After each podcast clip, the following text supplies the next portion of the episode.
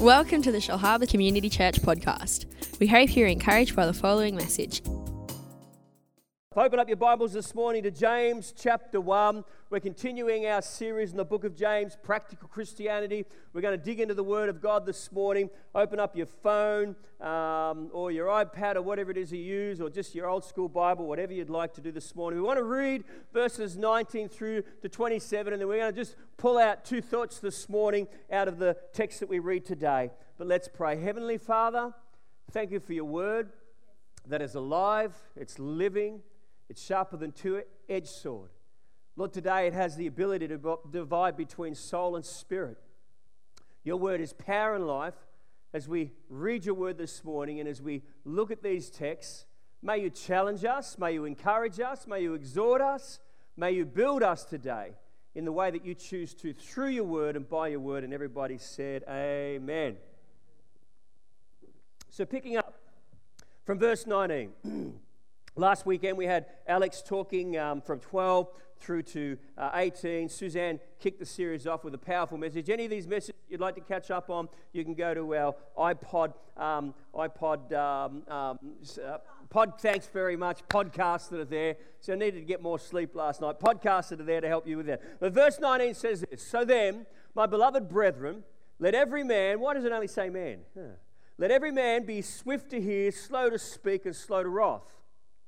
For the wrath of man does not produce the righteousness of God. Therefore, lay aside all filthiness and overflow of wickedness, and receive with meekness the implanted word which is able to save your soul. Verse 22.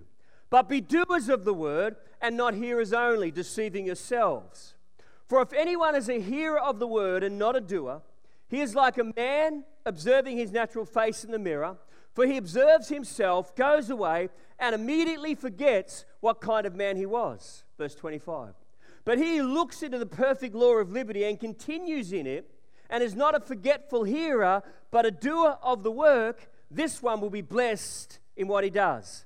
Verse 26 If anyone among you thinks he is religious and does not bridle his tongue, but deceives his own heart, this one's religion is useless. Pure and undefiled religion before God and the Father is this to visit orphans and widows in their trouble, and to keep oneself spotted from the world. Don't you love that this morning? And this morning, I want to draw, uh, draw out of the Word of God two themes from these texts. Firstly, the first one the effects of unrighteous anger unrighteous anger. We're going to deal with the topic of anger. Some of us suffer from that. And secondly, what it means in James' vernacular to be doers of the Word of God. But we want to start with the first opening statement that James highlights the importance of what he's about to say because in verse 19 he says this Take note of this. Or another way we could say it, listen to what I'm about to say. He's highlighting or underscoring the importance of what he's about to say. Have you ever had your mother, mother or dad say, Can we sit down and talk? Or your wife want to have a serious conversation with you? You know, straight away as they say those words, something's coming, you've got my attention. Amen. This is what James is saying here. So he says in this verse of scripture, take note to this. Everyone should be quick to listen and slow to speak and slow to anger. That we should think before we speak. We should choose our words very, very wisely. In fact, there's many, many verses that we find in the book of Proverbs that talk about the importance of being careful about what comes out of our mouth, the words that we speak. In fact, in Proverbs chapter 17, verse 27, it says this A man of knowledge uses his words with restraint, and a man of understanding is even tempered. Listen to that. A man of knowledge uses his words with restraint. Why is the scripture encouraging us about our words? Well, on Sunday nights, a couple of weeks ago, we started the series called My Words and My Future, and we looked at the power of our words. Everyone say, power.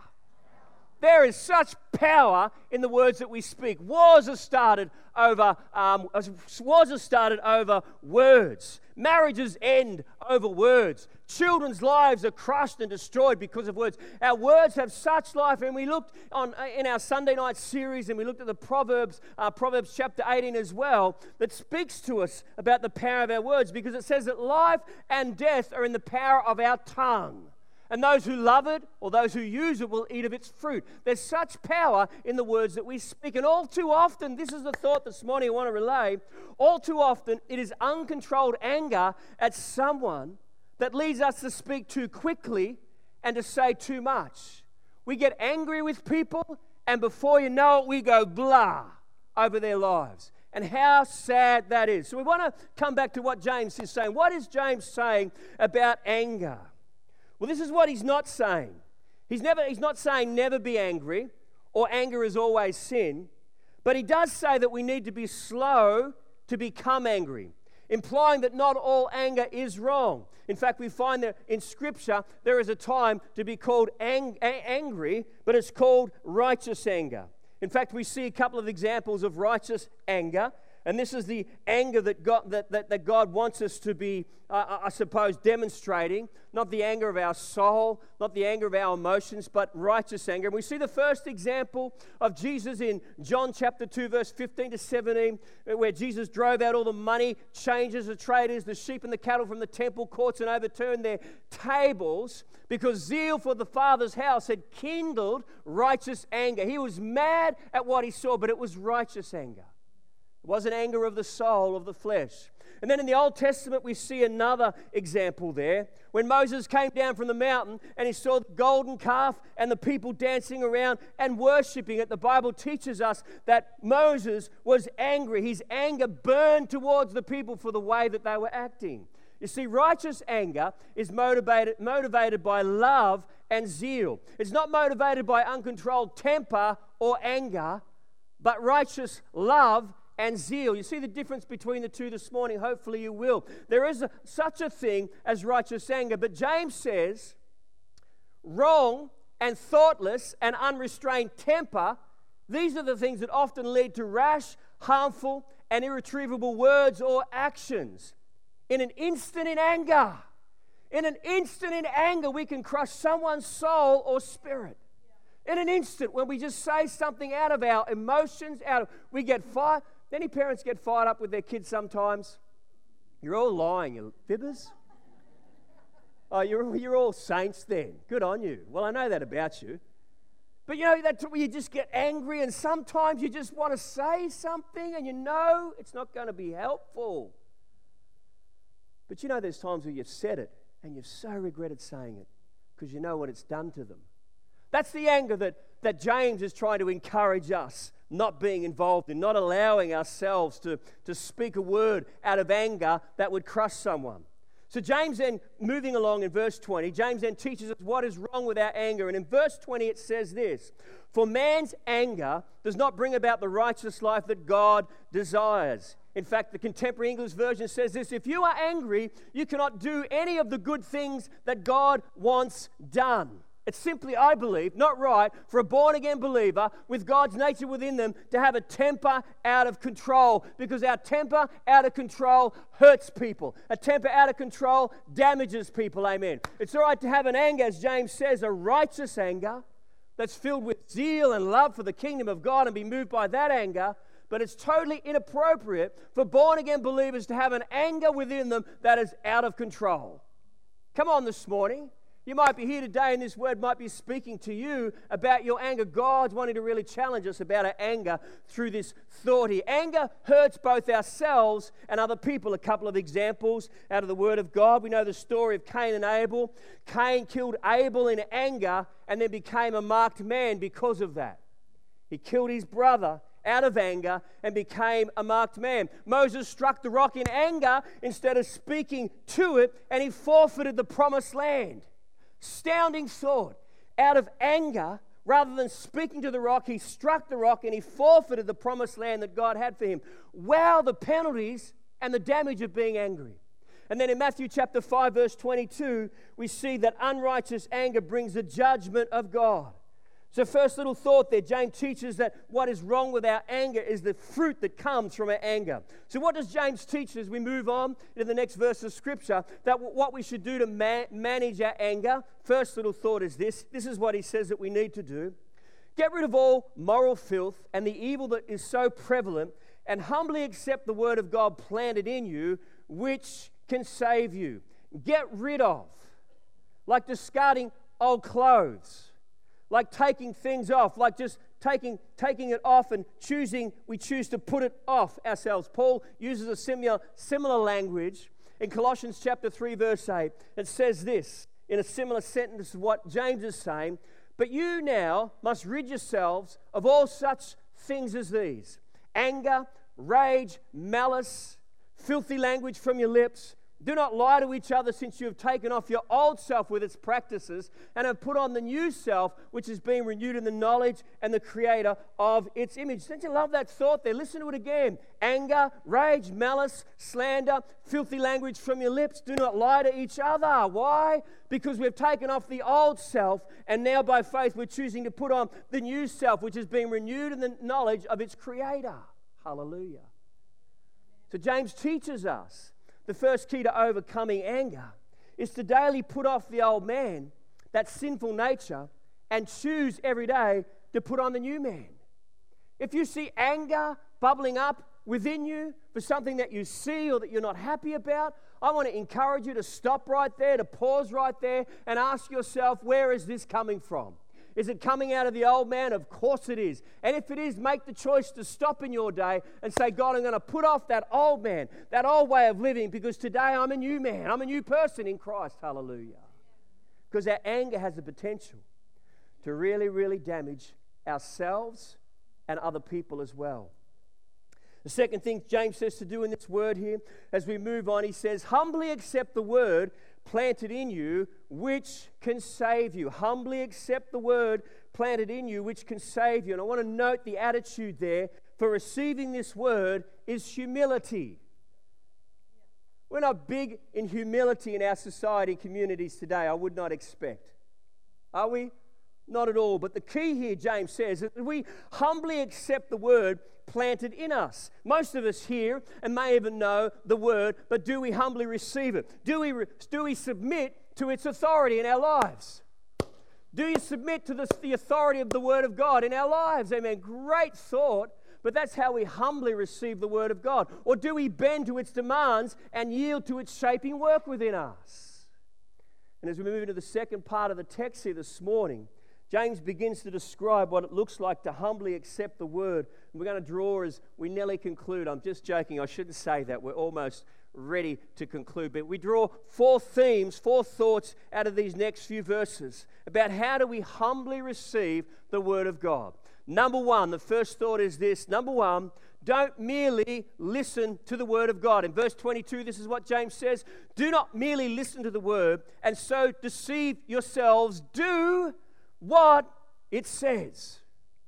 Challenging thought. James is not saying that it's wrong to read our Bibles, listen to sermons, or study the Word of Scripture.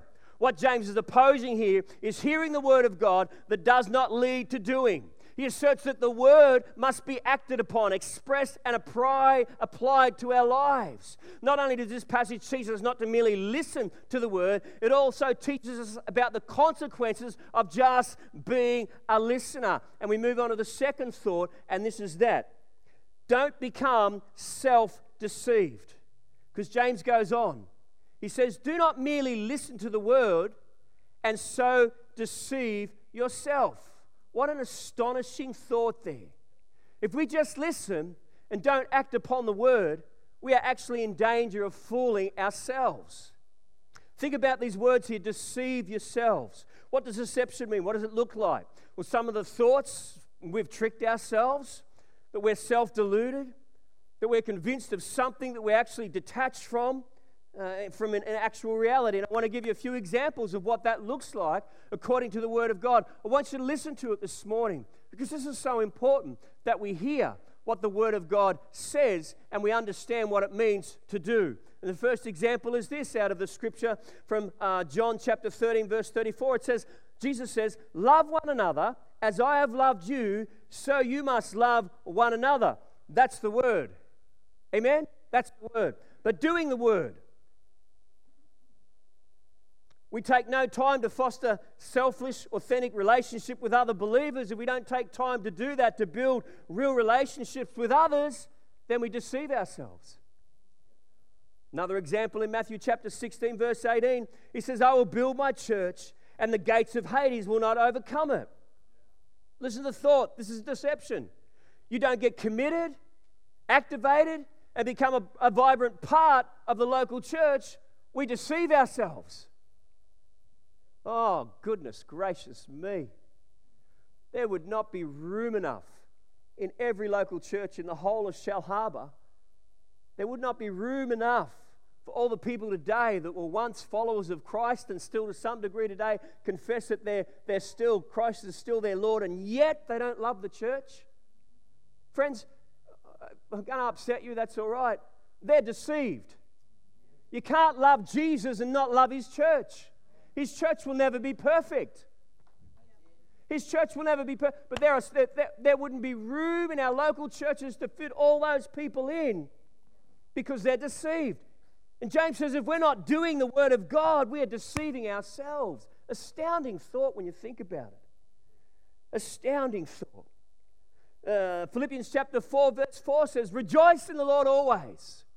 I will extol the Lord at all times in Psalm 34. He will, his praise will always be on my lips. Let everything that has breath praise the Lord. Woo! Woo! Let everything that has breath praise the Lord. We haven't even got time to talk about what it means to praise the Lord. But deception potentially can look like this. Yet we never express our gratitude to God in prayer, or we stand detached, emotionless in worship times. We're deceiving ourselves. Deceiving ourselves. How do you praise the Lord like this? What is that? You know, so often on Sunday morning, I'm glad I'm sort of standing this way. Hallelujah. Sometimes I feel so sorry for the song leader and the other guys. And that might not be you this morning. I'm glad that it's not. But you know, we're meant to rejoice when we come into the house of God. Amen. Hallelujah. That it's a privilege and a joy to come into God's house on a Sunday. Amen. And you might have had a terrible week. You might have a really tough week. But I want to encourage you to, to gird yourself up and rejoice in the Lord because the Bible says that God inhabits the praises of his people. You might be struggling internal, but as you make that, that choice of heart to say, God, whatever's happening, all is good with my soul. All is good with my soul. Despite what's going on, I will praise you. I will exalt you. But deception says, well, I don't have to. I don't need to. So, why does merely being a listener deceive us? Because we live like knowledge is more important than application. We think because we know the word, we think because we can recall the word that we are living in it. But listen to this thought this morning. You don't get anything out of what this bald, pointy nosed preacher is saying this morning. Get this. But it's not how much of the word we know, it's how much we live. Come on, listen to it again. It's not how much of the word we know, it's how much we live. Third thought is this. Number three James teaches us to do what the word says. Do not merely listen to the word and so deceive yourselves, but do what it says rather than merely being listeners. Rather than living in a self initiated deceit, James explicitly and bluntly tells us what to do. Do what it says. Act on what you hear. Put it into practice. Live according to it. Obey its center for your whole life, applying the Word of God to every situation. Be doers of the Word of God. And James is simply reiterating the words of his Savior. We see in Jesus said in Luke chapter 11, verse 28, Blessed are those who hear the word of God and keep it. Get it?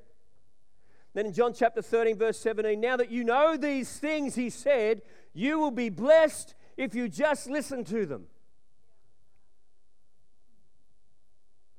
I just deceived you all.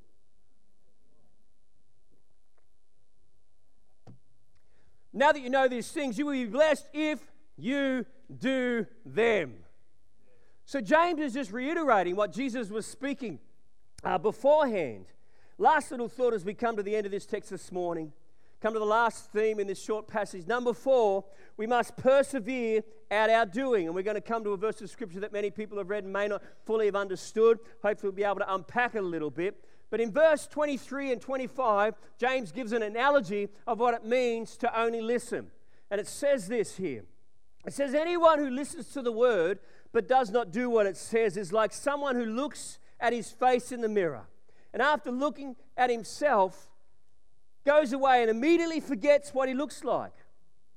Then it goes on, but whoever looks intently into the perfect law that gives freedom and continues in it, not forgetting what they have heard, but by doing it, they will be blessed in what they do.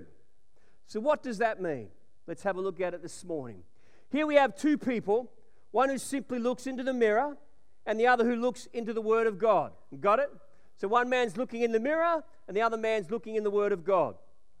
In verse 23 and 25, the word looks means this to look at with reflection or to consider. Both the man in the mirror and the man in the word were equally, ser- equally serious in their gaze, but it's what happens next that makes the difference.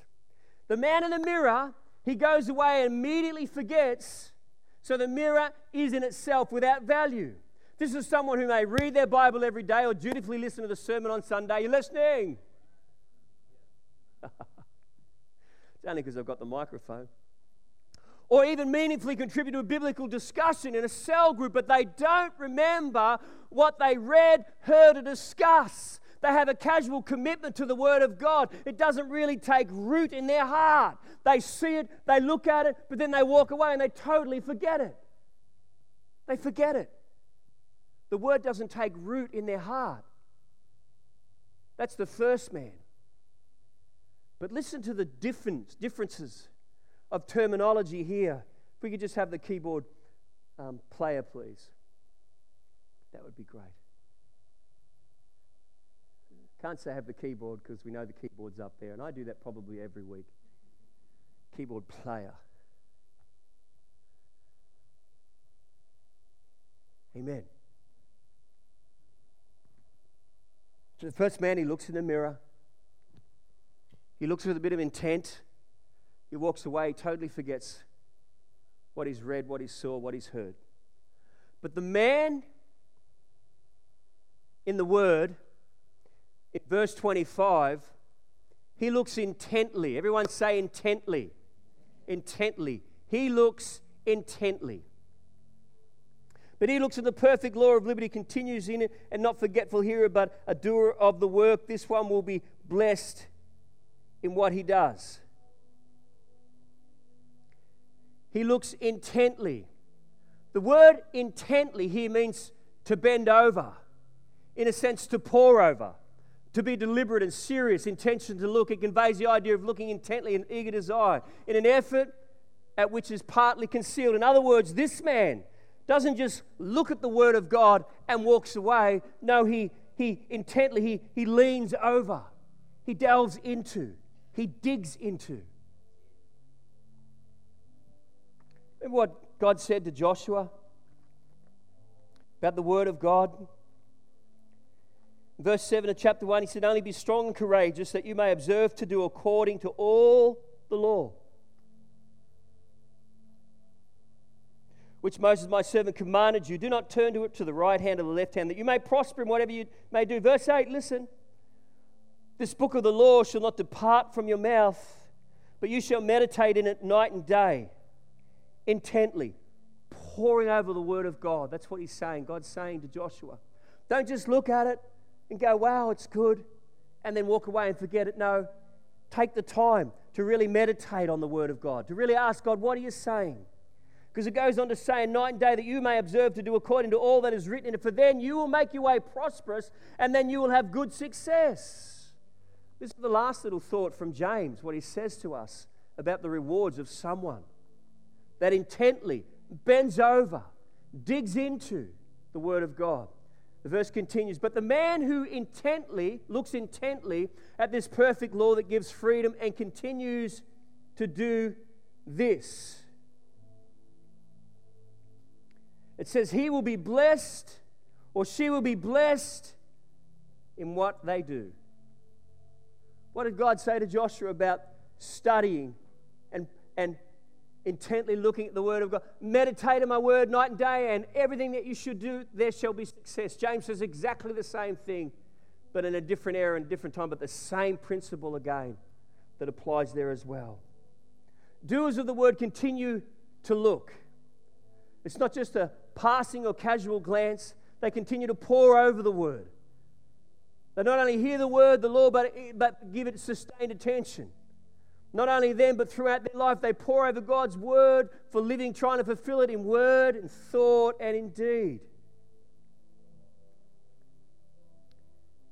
He or she will be blessed. As we pour over this perfect law, the kingdom prescribed way of living, as we live it out, we will know His freedom and we will know His blessing. And James says to us, don't be doers, don't be hearers of the word alone, but be doers of the word. James understood the power of obedience, amen? He understood the power of obeying. And I don't know for each of us this morning where you are in your commitment to God's word. But I just wonder this morning if, if the Lord might be stirring in our hearts this morning for a renewed commitment to His word. James said we can be hearers of it all day long. You've heard the word this morning, but now's the time to be a doer. Amen? A doer of the word. This morning, I would expect that possibly God might be challenging our hearts in relation to this, that, that He's wanting us to not just merely to read it, but to apply it and to do it. Can we all stand to our feet this morning as we conclude in prayer together as a family? If I could just have the whole worship team, that would be great. Amen. Straight after the service this morning, the multifunction room is open. You go through the doors to the left, out the back there. There's some tea and coffee there. It's a great place for a bit of fellowship. Do encourage you to go there and connect with some people, renew some friendships and things like that as well. I just want us to pray this morning that all of us, every one of us, myself included, would be stirred in a renewed commitment to the Word of God. Amen. Intently looking at pouring over. Because out of that, everything that we do will prosper. Heavenly Father, thank you this morning for the privilege of opening your word. And just, Lord, as James has challenged us about the importance of being doers of the word, we thank you that you are such an encouraging Father, such an encouraging Savior.